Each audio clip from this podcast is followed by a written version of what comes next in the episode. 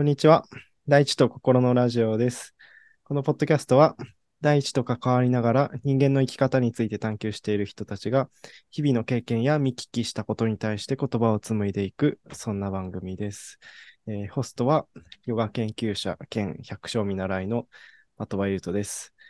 えー前回までの3回で、また、まーちゃん、自然体研究家、自然の百姓のまーちゃんと一緒に3回喋っていったんですけど、今回からはまた、翔子さんに登場していただきます。木こり見習い兼リトリートデザイナーの翔子さんです。よろしくお願いします。よろしくお願いします。はい。だいぶこの収録もね、前回、その、まーちゃんとまとちゃんのその1個前が3人で収録したから、またなんかちょっと特別な感じがいたしまして、ちょっと日常に帰ってきたなという感じが します。そうですね。今日はお互い茨城と群馬からつないでおります。うん、うん。いやー、真夏の夜ですね。そうですね。そうで、これね、収録自体は夜にやっているので。うんはい。ではでは、私がちょっと今回はテーマを担当ということなので、これを話したいっていうことをちょっと出してもいいですか？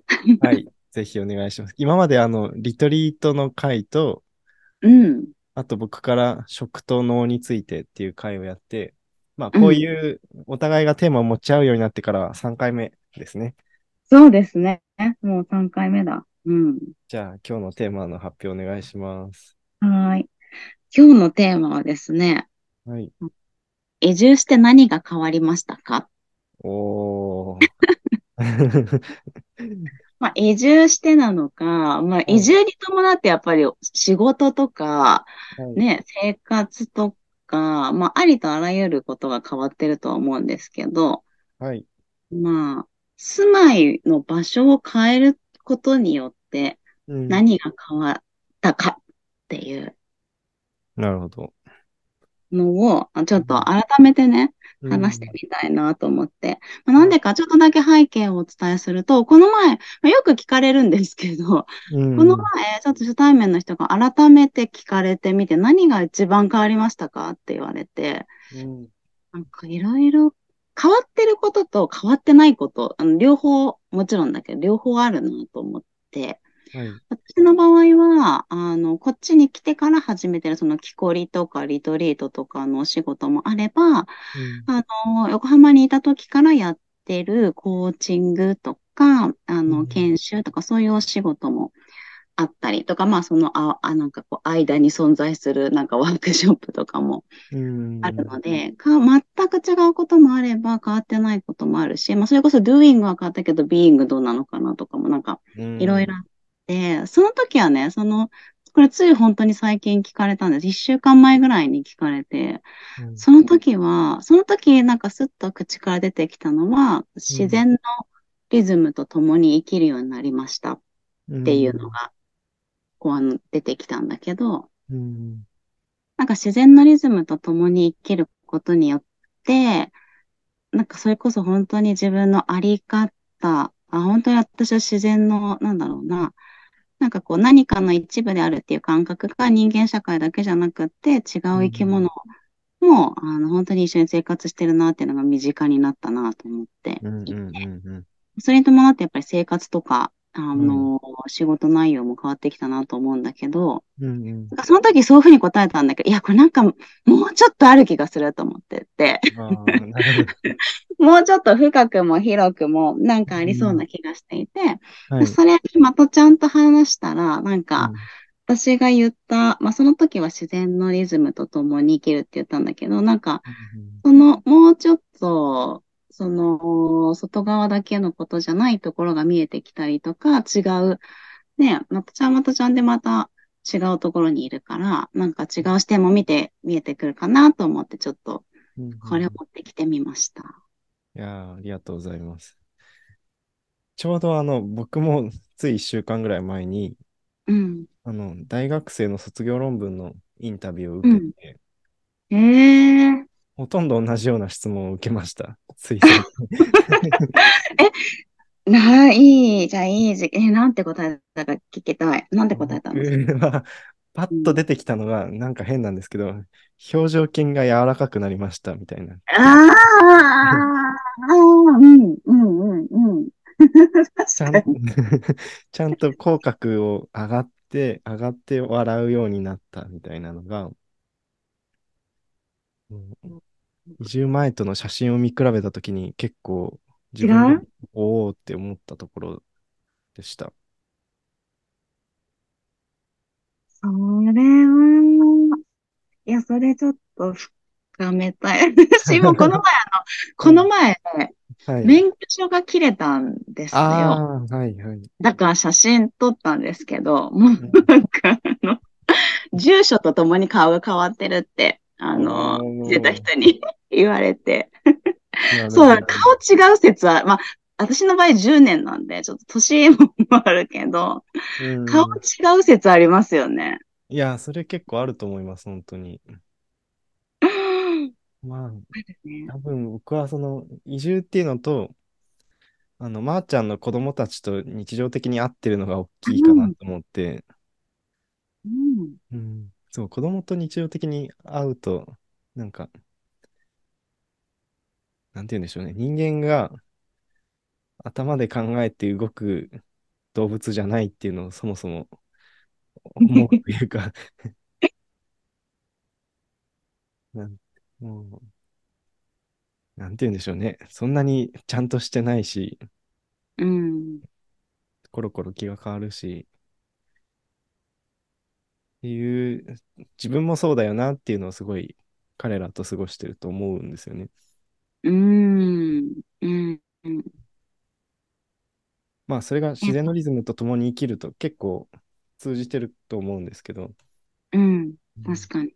で、またちゃんは、その、まーちゃんのお子さんたちと何してるんですか？うーん、まあ、ちゃんと行くときは 畑とか田んぼをやりに行ってるんですが、うんうん。まあ休憩中とかに来てとか言われて、なんか、まあ何でもやりますよ。肩車になったりとか、三輪車を押す役になったりとか、うんうんうん。なんか木登りの木になったりとか、うんうんうんうん。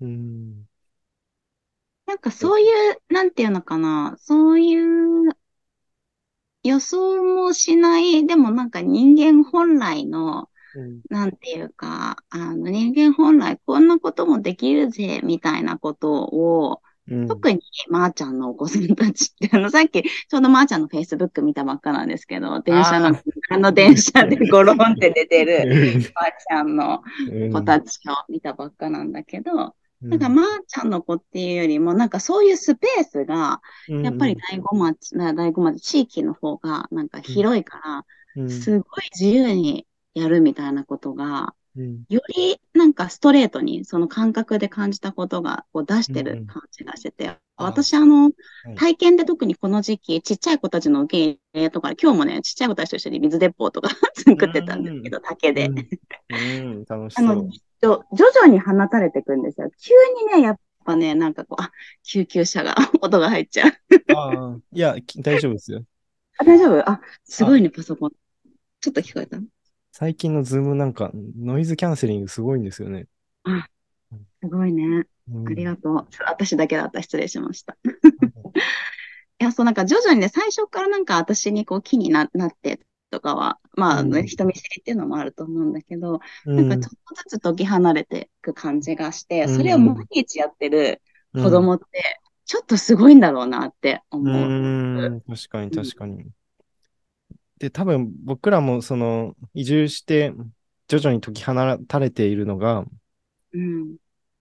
どんどん、まあ僕は今1年半ぐらいになりましたけど、翔子さんは何年目で？私ね、なんか2年、2年半ぐらいかな。う。ん、そうか、そううん、うん、2年ちょっと出しましたね。うん、うん。そうか。ちょっとどこを掘りましょうかね。その、何がわかるとねいいでしょうか、今日のお話で。そうですね。なんかその自然の、うん。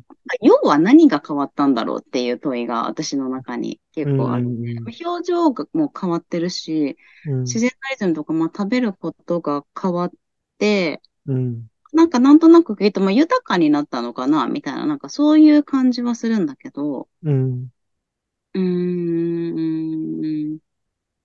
別に、あの、なんだろうな、こう、住まいを変えなさいって促進したいわけでは決して、決してうんこの、このラジオはそういうわけじゃないんだけど、はい。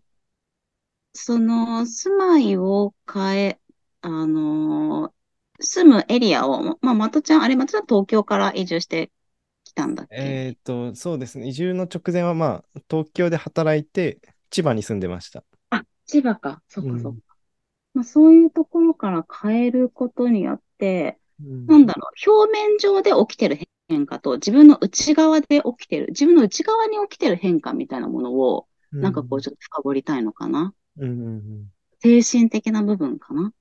はいはい。それをまあ、二人をくくるとしたら、まあ、里山っていうことになるのかなと思うんですけど、うん。里山に移住して、まあ、多分変わったっていうのは、いい意味で変わったことを主に。そうね。これいると思心のラジオだから、そういう意味ではだから、心が、うん。心がどう変わったかっていうことなのかな。うんうんうん。そうですね。こう、里山に、まあ、ある意味、接していなかった人が里山に接するようになったときに、うん。どういう変化が起きて、その、しかもその変化が豊かな方向に変わっているという自負が多分あるんですよね。僕もある。うん。僕はある、少なくとも。うん。なんかそれが、その変化がこういうものだっていうのがもうちょっとわかると、そうなのよ。なんかすごくね、体感では感じてるんだけど、はい。あせっかくだから言葉にしてみたいなって思って。いいですね。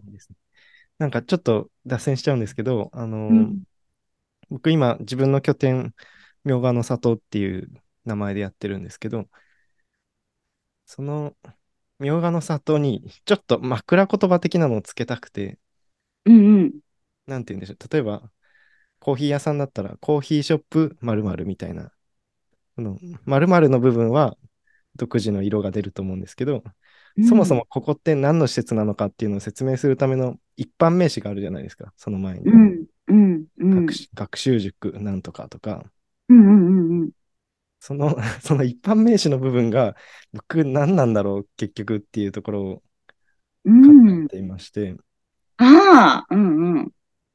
で、一番無難なのはヨガ教室なんですね。うん。なんですけど、ちょっと、まあ、ヨガ教室も確かにやっているんですが、なんか、それだけでもないような気もしていて、うん。で、ちょっといろいろ考えながら、結局僕は何を提供してるんだろう、ここでっていうのを考えていて、うん。例えば畑をやっているとか、かやぶき屋根の再生をやっているっていうのはあるんですけど、結局僕、そういう活動をするときに、この活動ってどういう思想に基づいて、あるいはどういう考え方に基づいてこの活動になっているんだろうとか、うんこ。の畑はこういう背景の考え方があってこの農法なんだとか、うん。そのそういうところがすごく気になってしまうんですよ、どうしても。うん。うん。どうやって作物が上手に育つかみたいなところは、まだまだ学ぶ余地はいっぱいあるんですけど、そんなにそこに関心の、なんて言うんでしょう、中心軸がなくて、うん。むしろこの活動ってどういう考え方とか哲学が背景にあるものなんだろうっていうところにすごく興味が個人的にありまして、うん。で、訪れてくれる方にも結局その、いろいろ触れて体験してもらった上で、自分、その人の日常も含め、なんか人生観とかものの見方、考え方、何をいいと思うか、みたいなところに何かしら働きかけられたら嬉しいなと思っってるんです。うん。うん。うん。そうすると、なんか、僕は今、哲学っていう言葉を使いたくなってきているんです。洋画の里っていう施設の枕言葉に。うーん。で、例えば哲学ラボみたいな、哲学研究所みたいなうん 言葉がつくと思うんですけど、でもそれを里山でやってるのが大事だなってやっぱり思って、うん。ちょっとなんか公共の電波に乗せてまだ不確定なことを喋ってるんですけど、うん。今のところ里山哲学ラボにしようかなと思っておりえます。ー、通いたい。通いたい。いいね。そう言ってくれる人がいてよかった。一人でも。そうなんです。なので、まさになんか、僕、里山での暮らしで、それによって人のものの見方、考え方、生き方、働き方とか、何を良いと思うかっていうところに何か提供したいものがあるんだなっていうことを改めて今、自己認識してるんですけど、うん。ううんん。うん。なんか今日喋れることとしては、そのじゃあ、その領域、哲学的な領域に働きかけたときに、具体的にどういういい変化が起こると思ってるんだろうっていうのが、うん。ちょっと明確になると嬉しいかなと感じてます。うん。うん。うんえー、いい。すごい。いいね。里山哲学ラボ。うん。なんかすごいいいなって思ったのは、あの、私ね、この前、あもう1ヶ月ぐらい経ったかな。あの、そうですね社。会的合宿、ちょうど1ヶ月ぐらいか。はい。そうですね。あそこに行ったからこそ、なんかあ、いい、その名前が、あの、古民家に馴染んでるなっていう感じが。よかった。で、なんていうの、その、里山哲学っていうとさ、なんていうか、すごくその、伝統的な、あの、うん雰囲気が漂うんだけど、うんでもなんか、まとちゃんとかまーちゃんがやってることって、昔ながらのことに戻りつつ、なんか、なんていうか、やっぱり新しい試みをしてるなっていう感じがしていて、そのあたりがなんかラボと馴染んでて、なんかいいなって。そうですね。あの、全部漢字にするのはちょっと嫌だったんです。で里山哲学研究所だとちょっと硬すぎて。ああ、そうね、そうね。うん。ラボのがなんか、あの、いい感じだし、うん。なんかもっといいなって思ったのが、あそこの場に馴染んでるし、なんかそこでの哲学とか、まあ名前的にも、なんかそういうものってきっと各里山にあるし、なんか広がるんだろうなっていう感じが、うん。なんか響き的に、別になんか拡散、拡散しようとしてるわけじゃないんだけど、と思うけど、なんかその、各里山にありそうな名前もいいなって、なんか思った感じああ、がします。そうですね。それの、あの、みなかみ視点ができても面白いし。そうそう。うん私も、なんていうか、その、あんまりそういう哲学って認識はしてなかったけど、うんでも、まあ要は、あの、私は何者かっていうことを、うんあの、深めに来ていただいてるし、もううん私の確たる仕事は全部そうだなっていう。うん。それ人が主語の時もあれば、森が主語の時もあるんだけど、うん。それってすごくそうなので、あのその精神みたいなものはきっと似てるんだろうなって、うんうん。こう聞きながら思いました。でなんかそういう哲学的なことを考えたりとか、体感するのに、うんと、都会もいいし、やとうん都会だけじゃなくって、やっぱり里山みたいなところで、うん身体値を持ちながらそういうことを考えるっていうことは、うんめちゃめちゃ必須だろうなって、なんか思っております、今。いや、本当にそうですね。その里山だからこそできる哲学のやり方があるなとは本当に思っていまして、うん、う。うんんなんか、ただ哲学ラボって言ったらもう本当に哲学書を読む塾みたいなのをちょっとイメージしそうなんですけど、うん、まあそれはちょっと僕はそんなに強くないので、うん、本当なんか、哲学として畑をやるとか、哲学としてヤギと遊ぶみたいなことをやりたいなと、すごく思っていて。うんうん。うん、そう。で、なんか、まあ、ちょっと自分のビジネス的な面で見ても、うん、里山哲学ラボっていう名前を2日前に思いついたんですけどね。すごい生まれたて。うん生まれたてなんです。で、その言葉が出てから、なんか、キャッチコピー的なのがいろいろ自分の中でぐるぐる言葉が出たり消えたりしてまして、うんでなんかその中でいくつか、まあ、採用に近いキャッチコピーが いくつかあって、うん。ななんとなくそれが里山で、まあ移住、そこに移住し、まあ移住じゃなくてもそこにいて人のが変わるとしたらどんな変化があるかっていうことのなんかポツポツとしたヒントになりそうなので、ちょっとうん。いくつか紹介してもいいですか？あぜひぜひ。考え中のキャッチコピーなんですけど、うん。まあ一つ目は、人と自然の境界で人間が人間でいられる条件を考える。っていうのが一つです。うんうんちょっと最初は硬いですが、次はうん、健康も幸せも DIY できるんだぜ。か、畑は作物だけでなく豊かな心を育てる場所。うんうんえーそんなこと言ってもヤギには関係ない。これはなんかぐるぐる考えすぎたときにヤギの元に行って思ったことです、僕は。あとは、生きていくのが不安なら少しでも自分で生きるを作ってみよう。うんうん何にもしない時間こそ最も創造的かも。まあ、みたいな。ちょっと今のところ、こんな感じの言葉が、いやー、味わい深いですね。ちょっと恥ずかしいんですが、いや、いいね。なんか、あの、心の根っこはすごい同じだけど、うんちょっと、なんていうか、段階があって、それこそ、その人、受け取り手の段階、段階というか、居場所によって何が響くかがちょっと変わりそうな、うんなんか、いいね。う んなんか私、なんだろうな、あの、私多分今ちょっと里山のところにいるから、一番最初のものがニュアンス的にこうしっくり、うん。あの、境界線みたいなものが、その境界線に今自分がいるから、うんうんうん。そう。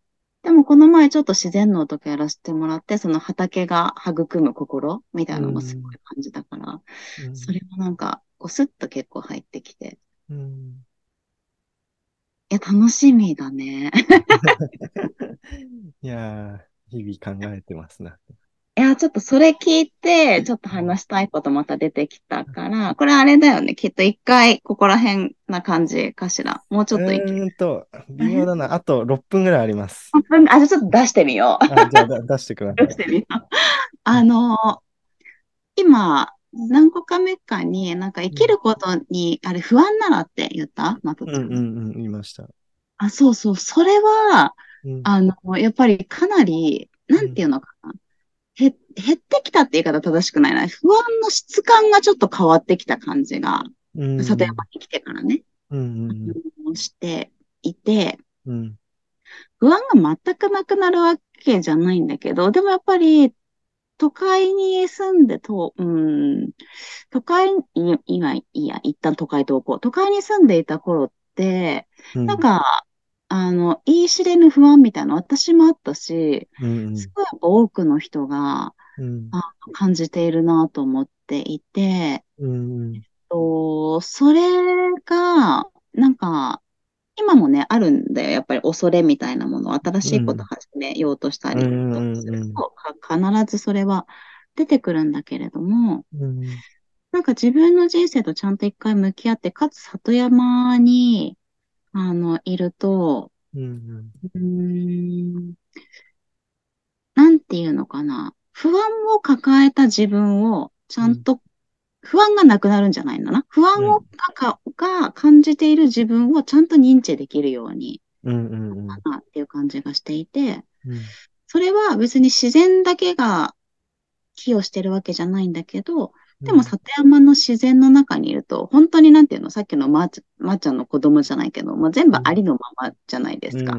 で、手入れをしていくとちょっと整ってくるっていう部分もある。けど、はい。はいその中で本当になんかこう、ただそこにある自分みたいな、うんうん。化粧もしていない、飾ってない自分、ありのままその不安とか恐れとか喜びとか全部感じてる自分みたいなものをうん自然の中だと非常に認知しやすいなっていう感じがうん。なんかしていて、はい。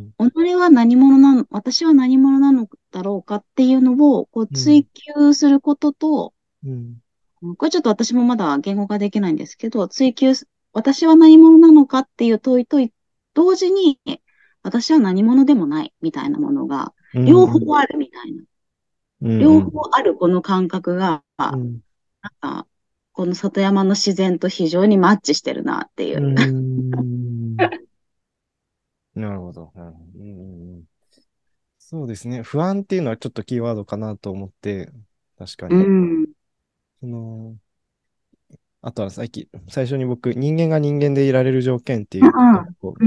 入れてたんですけど、まあ、それが、都市生活だと、大体がそのお金を通して、住居も水も食料も手に入れているっていう状態があって、なんかそ、そこのラインに乗っかってるだけだと、なんかいざという時に自分がどうしようもないところで一切供給が止まって、で、自分はどうしようもないみたいなことが、ああ。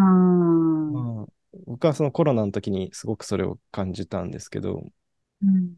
うん。まあ、地震とか台風とかでも、まあ毎、毎度のようにそこは感じるんですけど、うん。うん、それが、まあ、里山でももちろん危険はあるし、不安ももちろんあるんですけど、例えばなんか、5メートル掘れば井戸水出てくるとか、で、実際に掘る現場を見たことがあるとか、うんあそこに行けば湧き水湧いてるって知ってるとか、うん。うん、なんだろう。まあ大変なのは知ってるけど、こういう手順を踏めばお米ってできるんだとか、うん。なんかそれが一旦自分の体に入ってることは、すごい生きることの不安をすごい基準を下げてくれてる感じはします。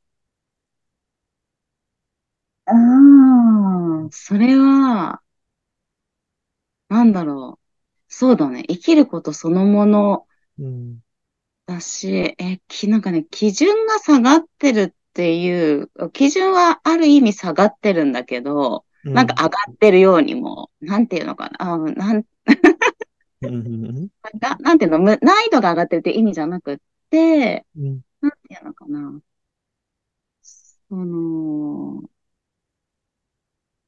ゆ、うん、豊かさ、豊かさっていう言葉かしらね。豊かさとか幸せみたいなところうんの基準だと上がってるなって感じた？うん、うん、うん、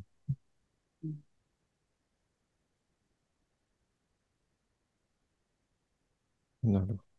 そうね。そういう、確かにそういうその源に、何かの源に触れていくというか、うん、これがどこから来てるんだろうかっていうところの生産活動に自分がこう、寄与している感じっていうのはなんかうん。生きてるなっていう感じありますよね。いや、本当ありますね。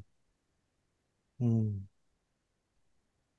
そこはもう、なんていうか、移住の前に感じました。移住をしする前に、何回か、まーちゃんのところに泊まらせてもらって体験をしてるときに、ああ、なんか、実際に自分が手を動かして、自分に恩恵が返ってきたり、自然がちょっと変化したりっていうのを感じられるっていうだけで、結構生きてる意味を感じる。むしろ、なんていうか、仕事の中で、なんでこの仕事やってんだろうなとか、これって本当に必要なのかなみたいなのを感じてる場合だと、特にそれは自然に来ると、その落差があると思うんですよね。うん。うん、うん。というわけであのあ、ごめんなさい。はい、よし。あ私も次のあのテーマに入ろうとしたんで、いい気がする。そうですね。じゃあ、ちょっと一旦30分経ったので、はい。うん、移住して何が変わったかという問いから いろいろ展開して、まあ、不安っていうのがちょっとキーワードとして出てきたあたりで、また次回に行きたいと思います。はい。はい。では一旦切ります。ありがとうございます。はい。